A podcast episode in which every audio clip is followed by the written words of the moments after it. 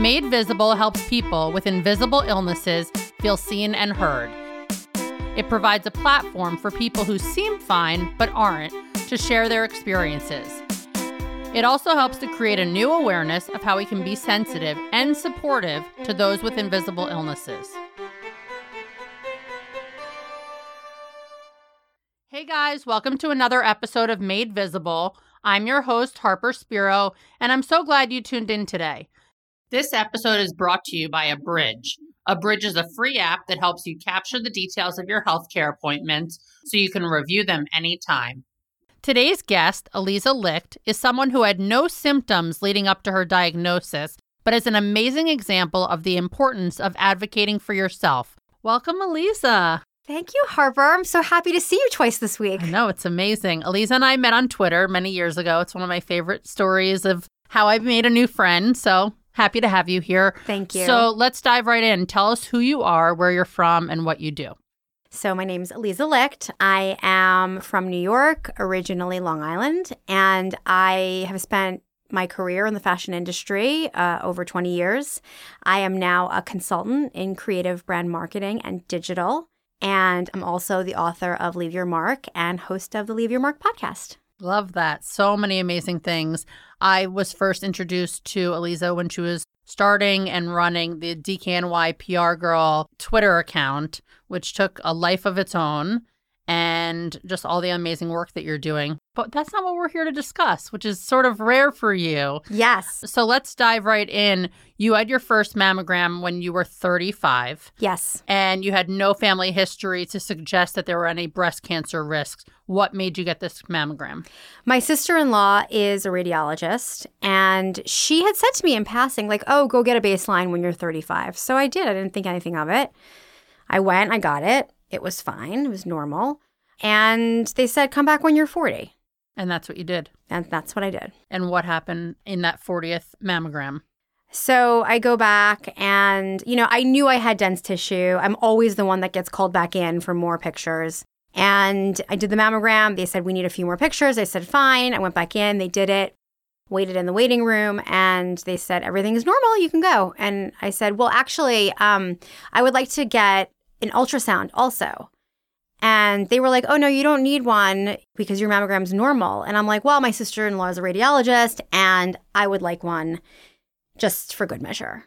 So they obliged. I went in and the doctor who examined me was, you know, looking everything over on the screen. And I could tell she was like really looking at the screen.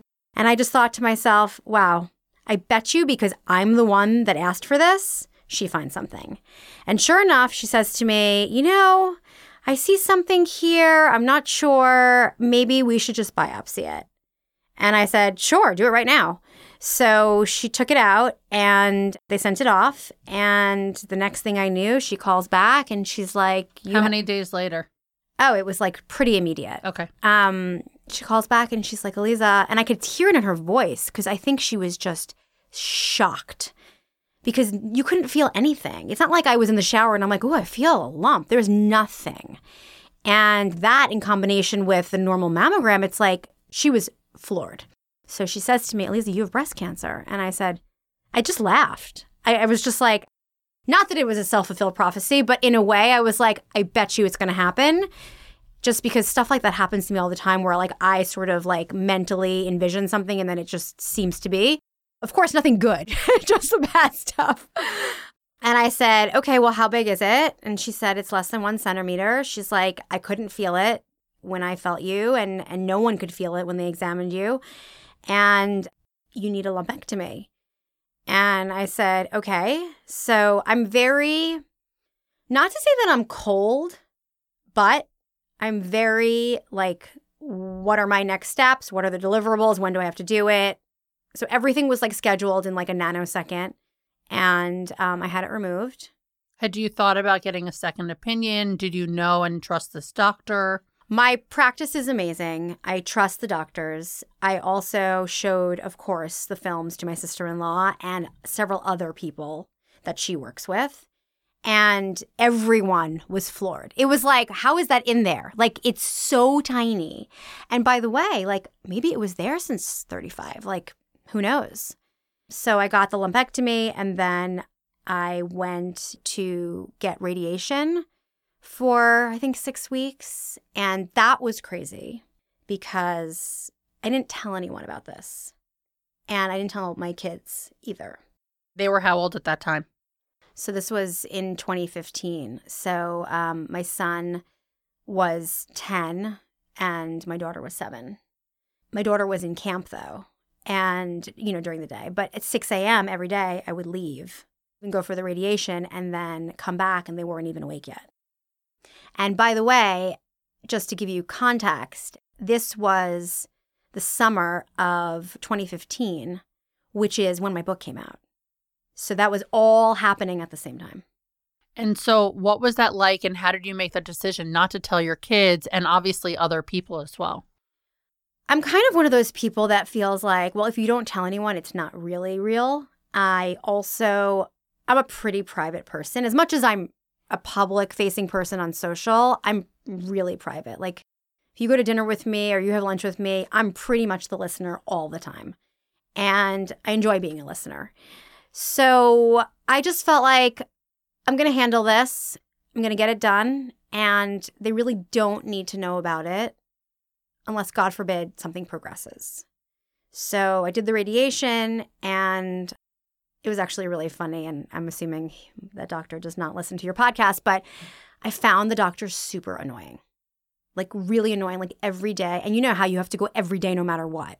Like, can't cancel, can't reschedule, nothing every single day.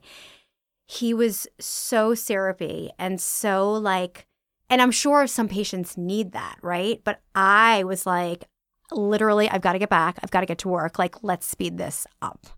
So he he really bothered me to the point that finally I was like, you know what? I'm good. I don't need any more checkups. I have an oncologist, and thank you so much for your time.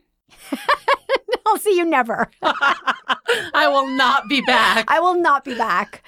Um, and then I go to Dr. Anne Moore for my regular checkups. And Dr. Estabrook was my surgeon, Alison Estabrook, who's amazing.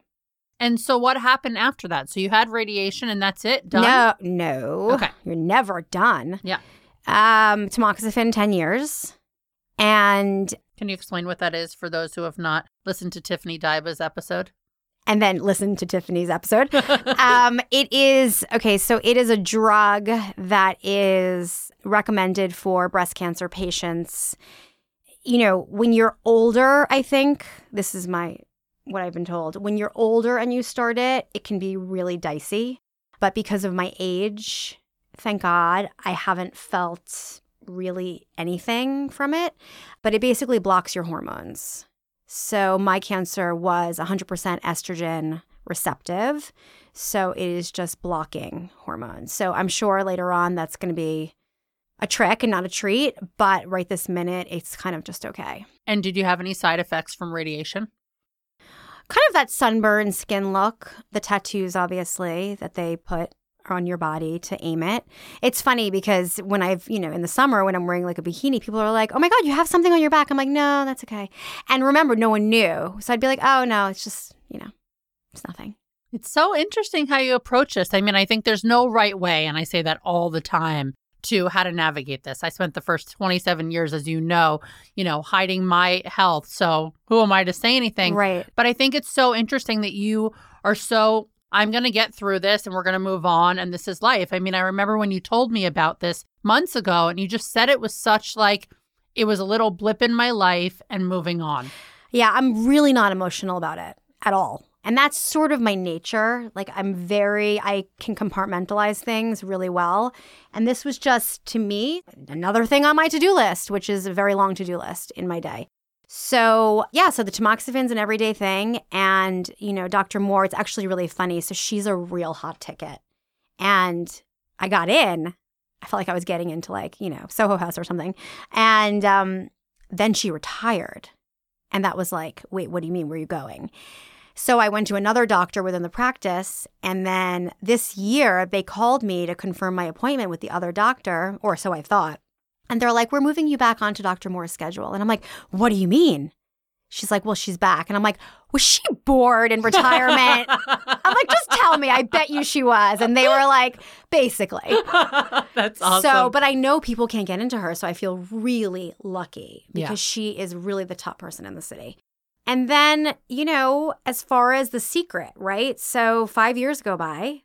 No one knows. Of course, my family knows. Not my Not kids. your kids. Not my kids.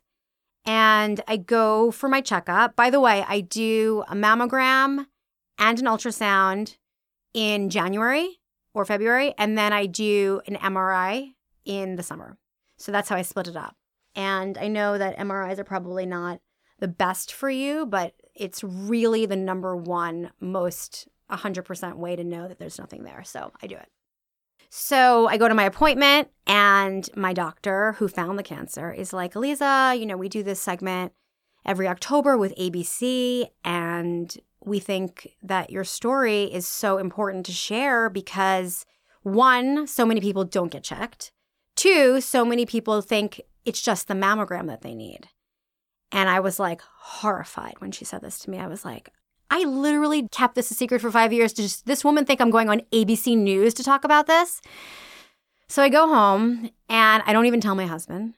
And I start to think about it. And, you know, me being sort of the natural mentor that I am, which is what my book is about, I was like, I really should share this story. It's a service, it's a public service announcement to share this story.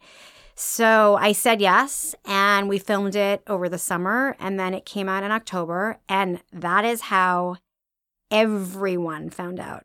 what about your kids? I asked my kids prior to doing it, I told them the story. I said, I'm totally fine.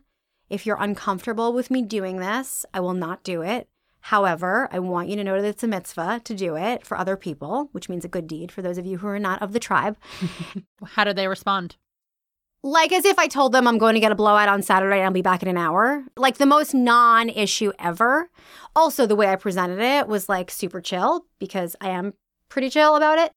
And so when when I got the link to the segment, I did like maybe five or six text messages to a few key people, like inner circle people. And I just I just texted FYI. oh my god. What kind of reaction did you get just from that group? Were beyond floored. I mean, beyond floored that A, I had it. B, I did this for ABC. C, I haven't told them in five years and I've done all these other things in my life and never said a word. But that's also very me. Like, I don't really share problems. I don't share drama. Like, I'm very like, I've got it, I'll handle it. So they were really shocked. I mean, some people were quite like upset and very much like, but are you okay? And I'm like, yeah, I'm okay. And you know, even the um Jilu, the producer for ABC, who's done this segment for over 30 years, you know, she came to the apartment with the crew and she was wonderful. And she said to me, she goes, Lisa, I've been doing this segment for ABC literally my entire career. She's like, I started it. And then I think it was like 15 years in, she got diagnosed. So the irony is Yeah. just insane. So she was just really wonderful to work with. And I think in the end, I'm really, really happy I did it. Support for this podcast and the following message comes from Abridge. Abridge is a free app that helps you capture the details of your healthcare appointments so you can review them anytime. With Abridge, you can record conversations with your doctor and share the recordings with family, caregivers, friends, or anyone who you want looped in on your health. Abridge's technology highlights and indexes the key medical points in your conversations, which is what makes it different from the recording app on your phone. As someone who works with a team of doctors and has lots of appointments, I love this concept of the app. There have been so many times when I've walked out of an appointment only to realize that even though I was paying attention, I can't totally remember everything my doctor said. I love that Abridge solves this problem and helps people be their own advocates and make the most of their doctor visits. To download Abridge for free, go to abridgeapp.com slash made visible. That's a bridge spelled Abridge spelled A-B-R-I-D-G-E app.com slash made visible. Abridgeapp.com slash made visible. And now back to the show. Did things shift in their approach to this segment because they'd been doing it for 30 years since you had the ultrasound and that had not been something that had been like the leading way of diagnosing people? I, you know, listen, I've never watched the other episodes, but I've always checked my breasts every month. And of course, felt nothing because nothing was actually there to touch. So I don't know. I'm sure they have covered ultrasounds. I think that why they were interested in me specifically is well, first of all, it's ABC local.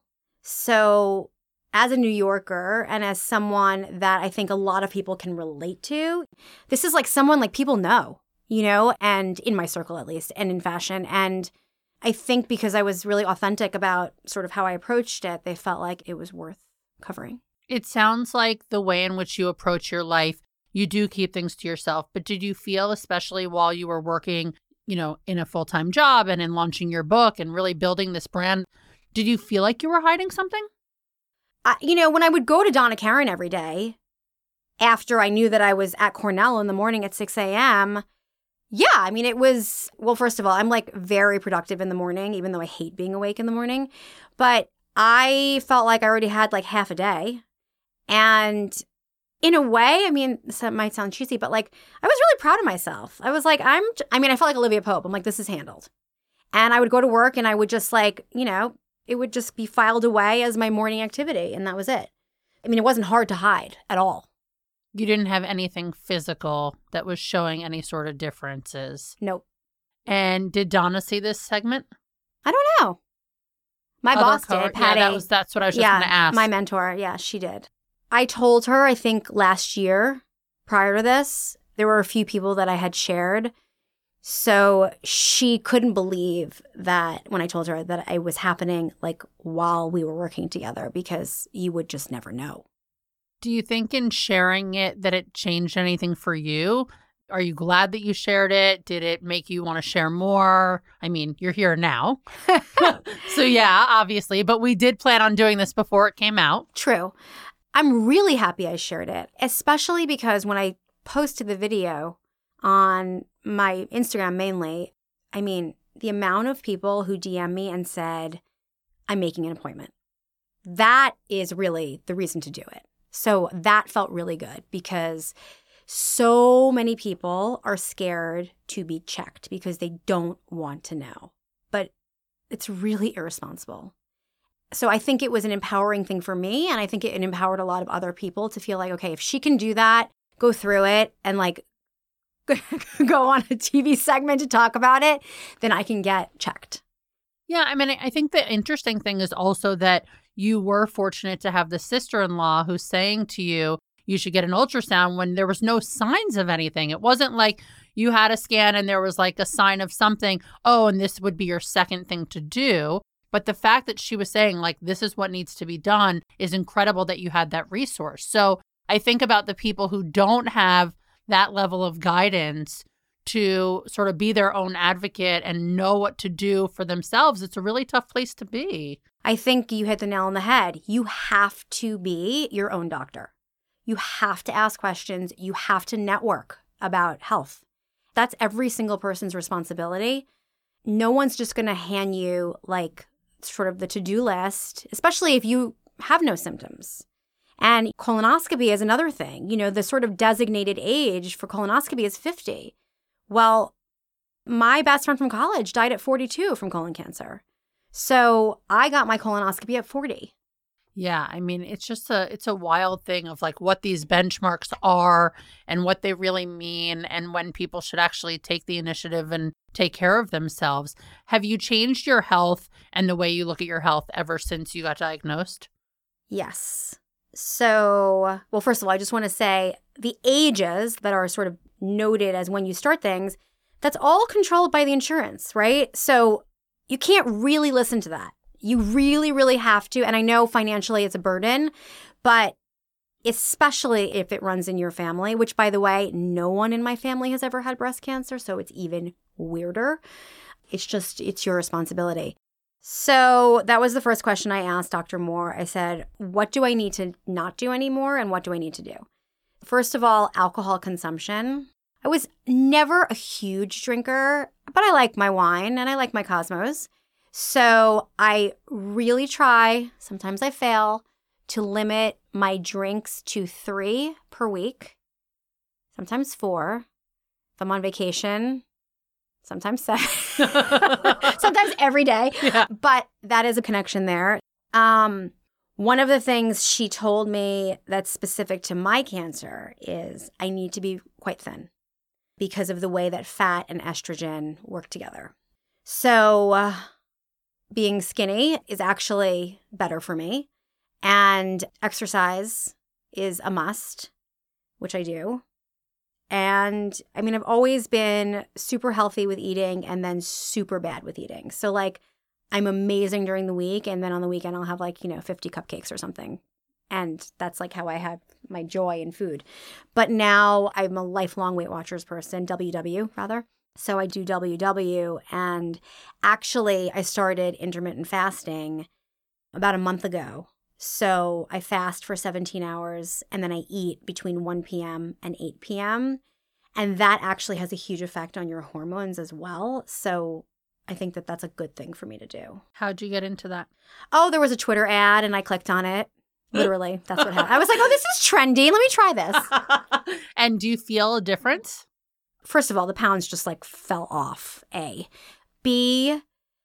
Yeah, there's something nice about having like really strict control over when you're eating. And, you know, I eat, the goal is 1200 calories within the eating window. So I just do the Weight Watchers part or WW within that window. I mean, there are a lot of articles on this, but it's supposed to really make you like have a lot of clarity in the way that you think, just energy levels. I mean, CNN just did a big piece on this. They actually said eating within a five hour window was actually even better for you. So I think it's been great. I mean, I, I kind of love it. Yeah, I think it's one of those things where, like, if it works for you, you know, continue doing it. So, little segue here. Tell us a little bit about Leave Your Mark and your book and your podcast and all that you're working on these days.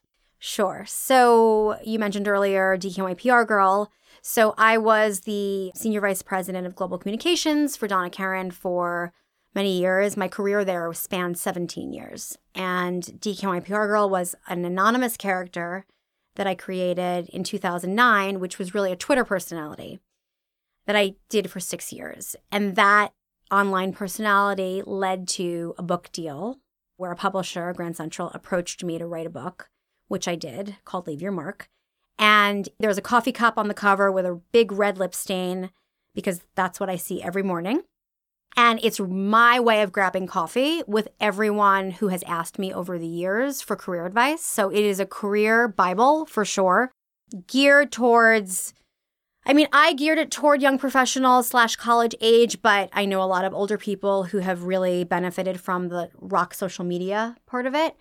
And it's sort of become, you know, listen, it wasn't my idea to write it. I got approached. I actually said no because I was like, I have no time for this.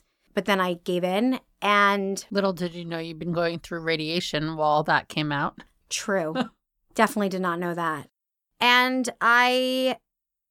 I'm shocked that it's still around, right? Because you could write a book and it kind of goes away. But it's still, you know, organically, especially with social, it just seems to have a life of its own because it really does help people get jobs and be more confident in their professional lives and build their personal brands. And when I was feeling creatively stifled in my last role and decided to leave the company, I was like, maybe I should write another book. And then I was like, oh, so much work. And then you know, just randomly, I bumped into my friend Grace Atwood, who has a great podcast as well. And she asked me to be on her podcast, Bad on Paper. And I and I said, Yeah, sure. And she's like, wait. She said, Why don't you have one? And I was like, I didn't even really know really what a podcast was. I didn't really listen to them. And I was like, I went home that night and I Googled like how to do a podcast. And then it hit me. I'm like, this is actually a great way to extend Leave Your Mark. So spoke to you, spoke to, you know, mutual friends and figured it out and made a Leave Your Mark podcast, which has been live since the end of September. And it's been really fun. I love listening to it. And the Thank book you. was seriously, I think that I discovered the book before we ever started to really communicate. And I truly found it so valuable and told so many people about it and continue to. Thank you. Because it is still relevant, you know, considering how much has shifted since you wrote it in the social media world. yes. Would you ever write a follow up? So I did actually redo the manuscript in 2018 when I did paperback. I was amazed at how relevant it still was. Put some things in past tense, updated some new platforms in the social media section. Um, yeah, I mean, I would update it if I felt like it needed to and if the publisher was willing. But I think if I write another book, it's probably going to be fiction. Hmm, interesting. I'm excited for whatever that could potentially be. Well, I'm so glad that you did come out and share this because I think it is so important for people to know about the ultrasound concept because who would know that? Everyone Mhm. just hears the word mammogram and it's a preventative thing. So thank you for being willing to share when of course. you aren't the person that shares that kind of stuff. Where can people learn more about you and leave your mark? So you can go to alizalicht.com, which is A L I Z A L I C H T. I'm on Twitter at Alizalicht, Instagram, AlizalichtXO, and the podcast is everywhere you podcast. Awesome. Thank you. Thanks, Harper. Thanks for tuning in to Made Visible. We hope you learned about something new today. If you enjoyed this episode, please take a few minutes to subscribe, rate, and review the podcast on iTunes. We can't do any of this without your support. Visit madevisiblepodcast.com and follow Made Visible Podcast on Instagram. Special thanks to the team who made this possible. Elise Bonebright, the audio editor, Gemma Leghorn, the assistant producer, Dylan Chenfeld for the intro music, and Amanda Gracio for the design.